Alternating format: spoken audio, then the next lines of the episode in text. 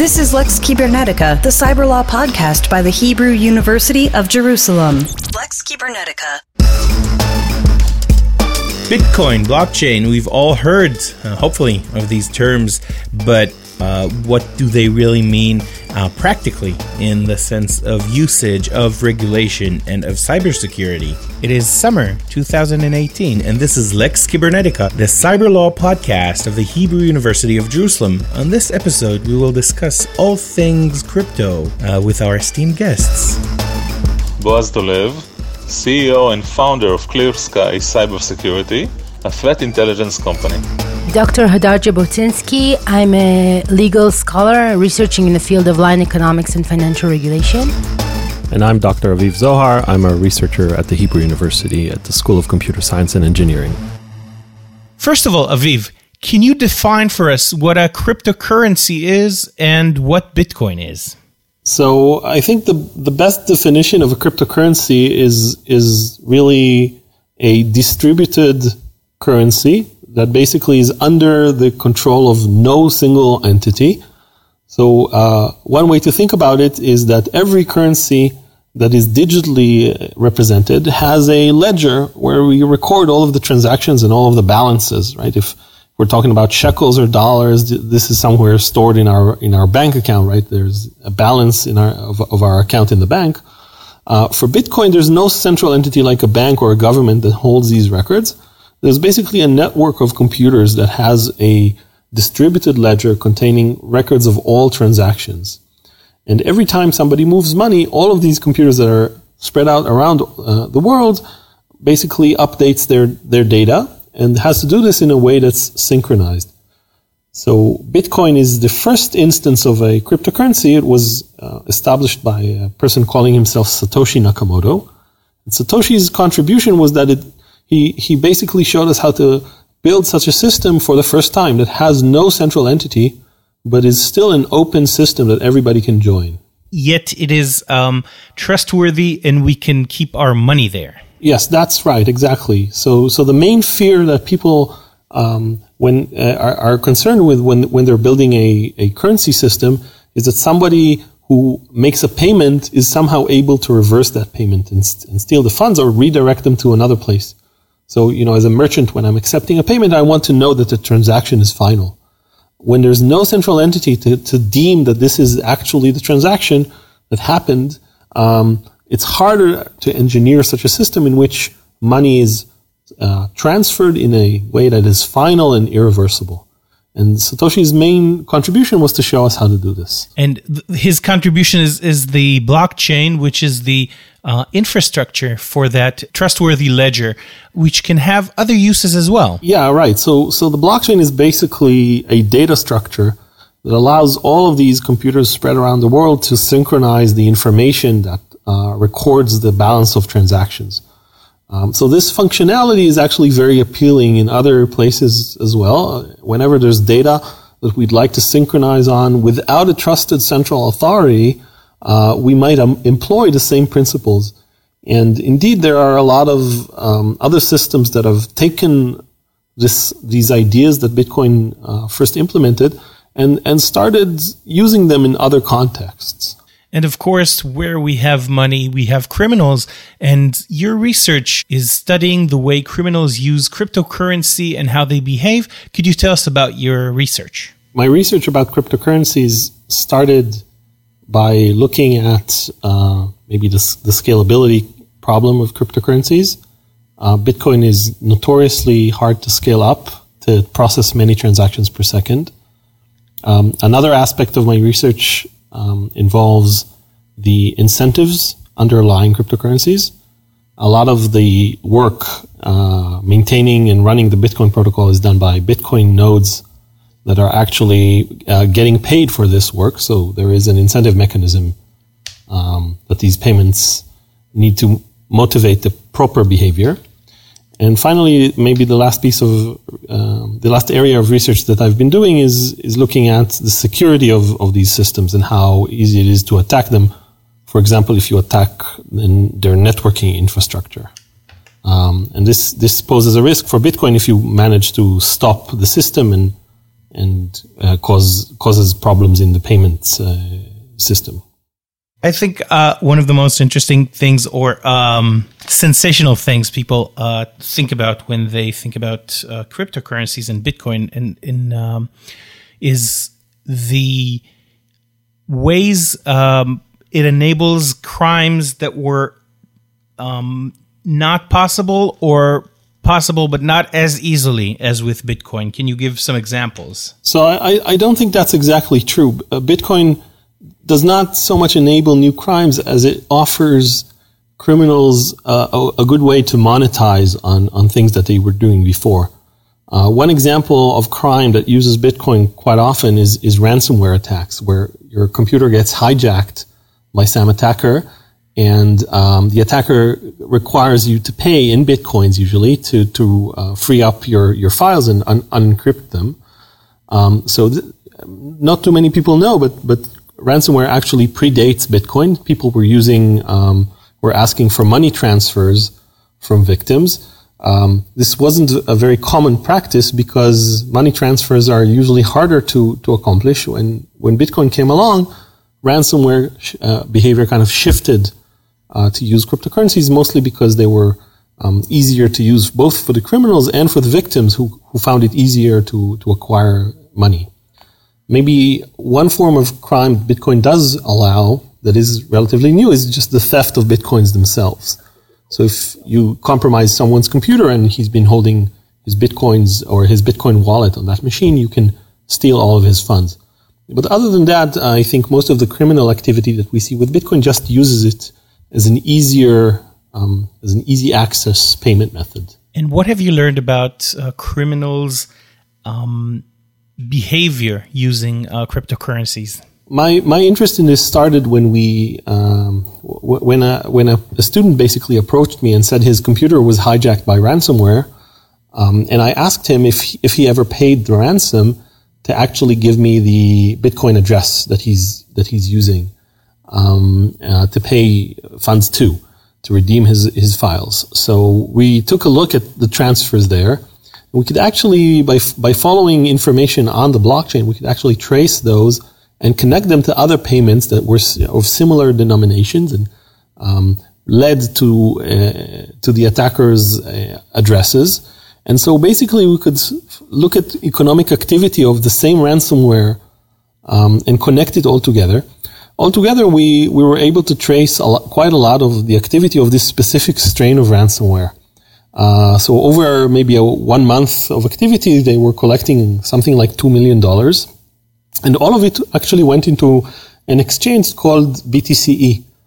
Uh, BTC-e was um, an exchange that converted bitcoins to euros and, and, dollars and was actually operating out of Russia.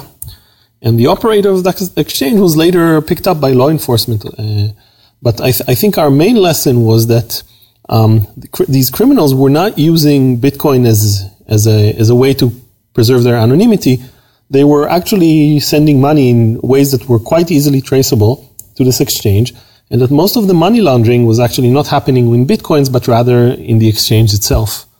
Um, and indeed, when law enforcement arrested the operators of, of this exchange, they were charged with uh, with money laundering violations and extradited to the U.S. Do you think um, technology and or regulation can um, diminish or downsize the criminal activity using cryptocurrencies? I think this is going to be a very hard game to play. I think um, cryptocurrencies can have very good privacy and security layers. So law enforcement in general will have a hard time tracking activity in cryptocurrencies. Uh, unlike Bitcoin, which is relatively easy to track, you know, we, we did it ourselves and looked at this, these ransomware payments. Other cryptocurrencies like Monero or Zcash use uh, much better cryptography and, and therefore have these uh, payments that are harder to trace. So people who really want to remain anonymous um, can do so more easily. So I think law enforcement is really going to have a problem with these currencies um, if they ever become dominant enough if what we're left with is Bitcoin, then actually Bitcoin itself does give tools to law enforcement that, that maybe it even didn't have before. You can trace money to some degree and learn quite a lot. Uh, thank you, Aviv. And we'll turn to Hadar Jabotinsky, uh, talking about regulation of Bitcoin. Yes, so my research, my, my latest research deals with uh, how to regulate cryptocurrencies, specifically uh, during the stage of the initial coin offering, the ICO, which is uh, something that is very similar to. It's like an IPO, initial public offering that the company does when it goes uh, public, but it's in order. It's it's not exactly like it's in order to issue a token. What you usually do is you write a white paper and you present it to investors and you ask investors to invest money in order for you to develop the token. And they get tokens for, for their investment? So they're supposed to get a token for the investment. And the um, token is not necessarily money or stock. The token, the token um, usually falls into one of two categories: either a financial product like a security or a derivative or something like that, or a currency, a fiat currency like the currencies that we know. Fiat currency like a dollar, a shekel, exactly. a yen. And in my in my research, I try to make the definitions between tokens, which are uh, securities and which are fiat currencies. Um, the definition for securities under uh, the I use the U.S. federal federal legal system, and the definition under U.S. federal laws um, includes a long list of what constitutes a security, um, and there is also a basket term called investment contract. So some some of these uh, tokens fall into a regular a regular security like like we all know you know like a stock in a firm the DAO case was very similar to a stock the DAO case was uh, very similar to to very close to what we know as regular stock. I mean, investors were promised that if they buy DAO tokens, then they will have a say in what projects does the DAO uh, enterprise invest, and then they will get a, a, dividend from from this investment. So if those projects succeed, they get more money back. So this is very similar to stock. But other uh, cryptocurrencies uh, are not stock,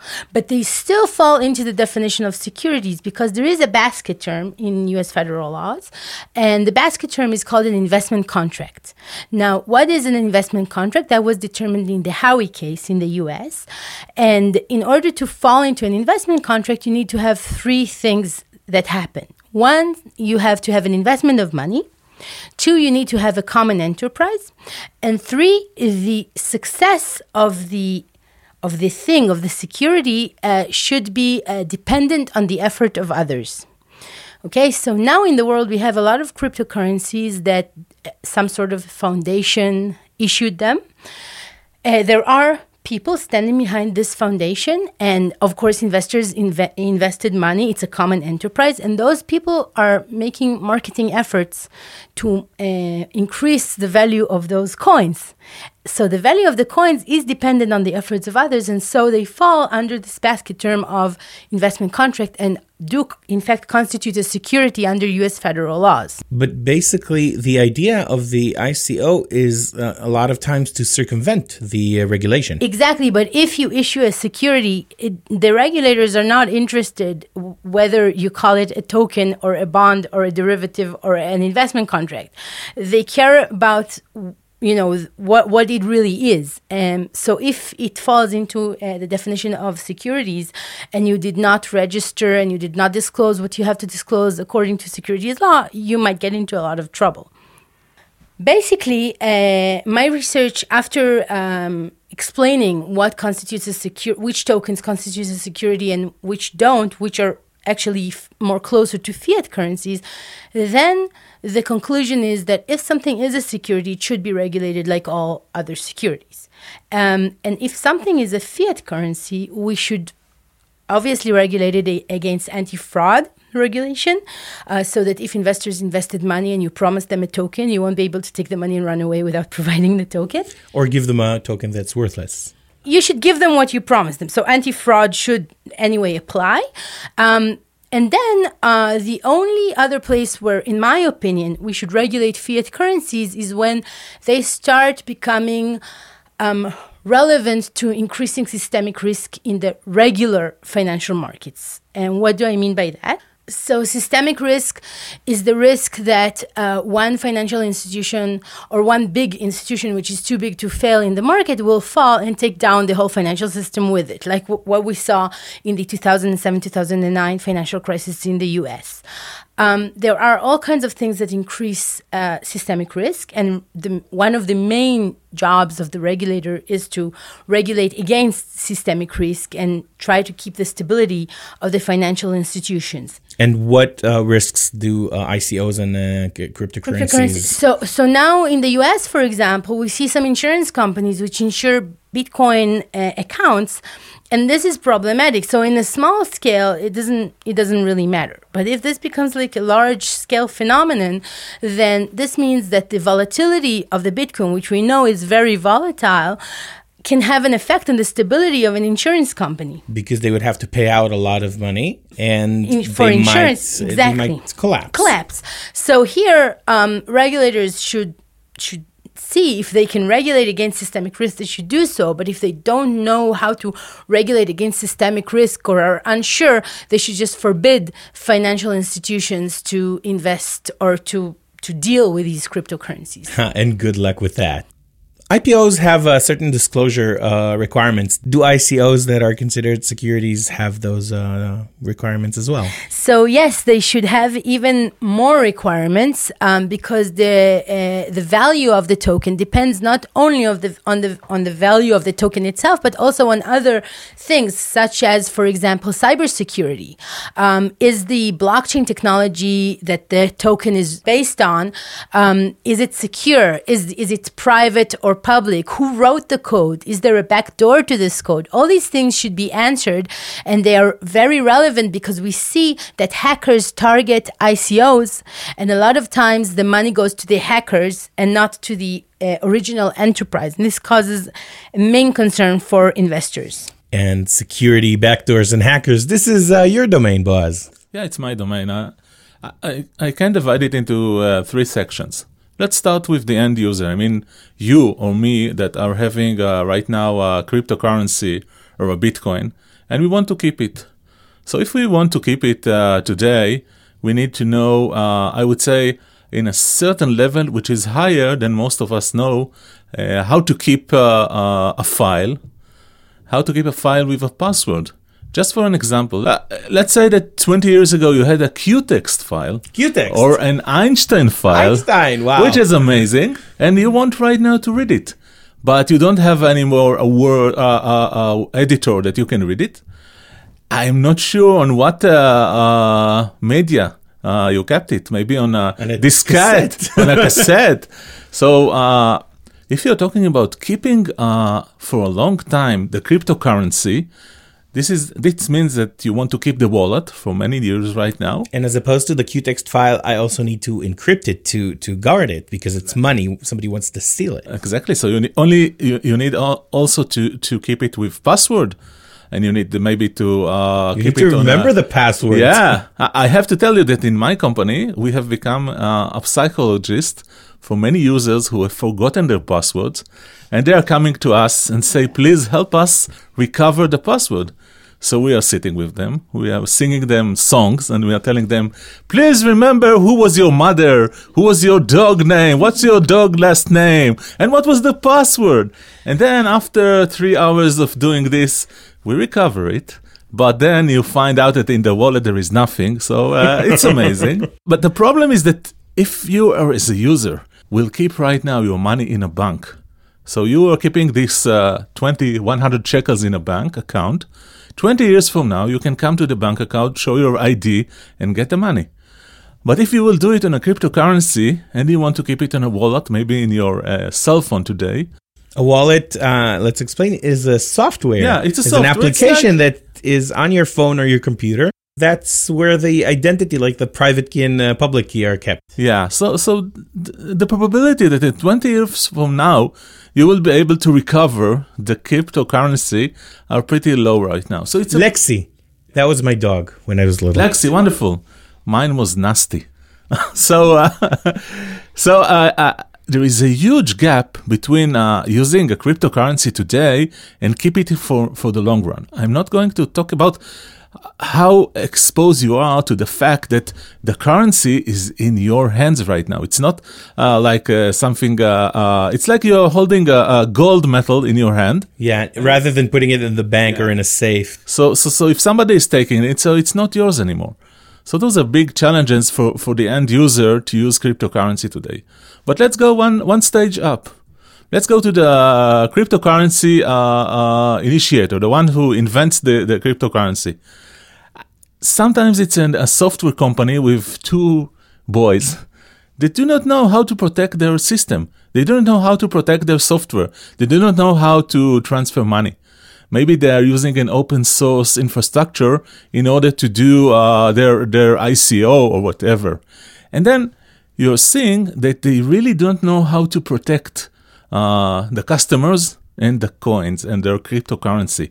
So this is also also a, a big challenge. At the third level, you see all the uh, cryptocurrency exchanges. The exchanges uh, play uh, both banks and exchanges. They uh, help you uh, exchange your uh, fiat money for Bitcoin and vice versa. And sometimes you have an account with them and they keep your uh, cryptocurrency. 100% right. Uh, the problem is that those exchanges or banks really do not have uh, the ability to protect your money. So we are seeing in the past uh, year and a half numerous attacks on cryptocurrencies exchanges around the world. A good example is what happened to CoinDash when they issued their ICOs. Uh, the ICO it was hacked, and the money went to uh, the hackers and not to the not to CoinDash itself. So they had to pay back the investors from their own money. Isn't that weird that um, old banks, traditional banks, are more protected than um, entities that were created in this day and age when we know what hackers can do? No. Because if you're talking about the financial system and the banking, uh, I would say, system, we're talking about hundreds of years of experience. So the bankers today know how to protect your money. Not because they know it, because they have right now uh, hundred years of experience. And if we are talking about new exchanges, a new cryptocurrency, new infrastructure, then everything is new and nothing is regulated yet. And when we are talking about regulation, one of the reasons that there is no regulation is this is because the uh, old banking system do not want to the new cryptocurrency system. They do not want to regulate it. So we are having. They don't some, want it to exist. Yeah, they don't want it to exist. Uh, there are many reasons for it. You know that the users today of uh, cryptocurrency are not only users. I mean, uh, like us. It's also all the black uh, system who wants to launder money and they do have right now a new channel channel for doing it. And also, we are talking about a new uh, uncontrolled system. I mean, if you're looking right now at a currency, an existing fiat uh, currency, we are talking about governments who control it.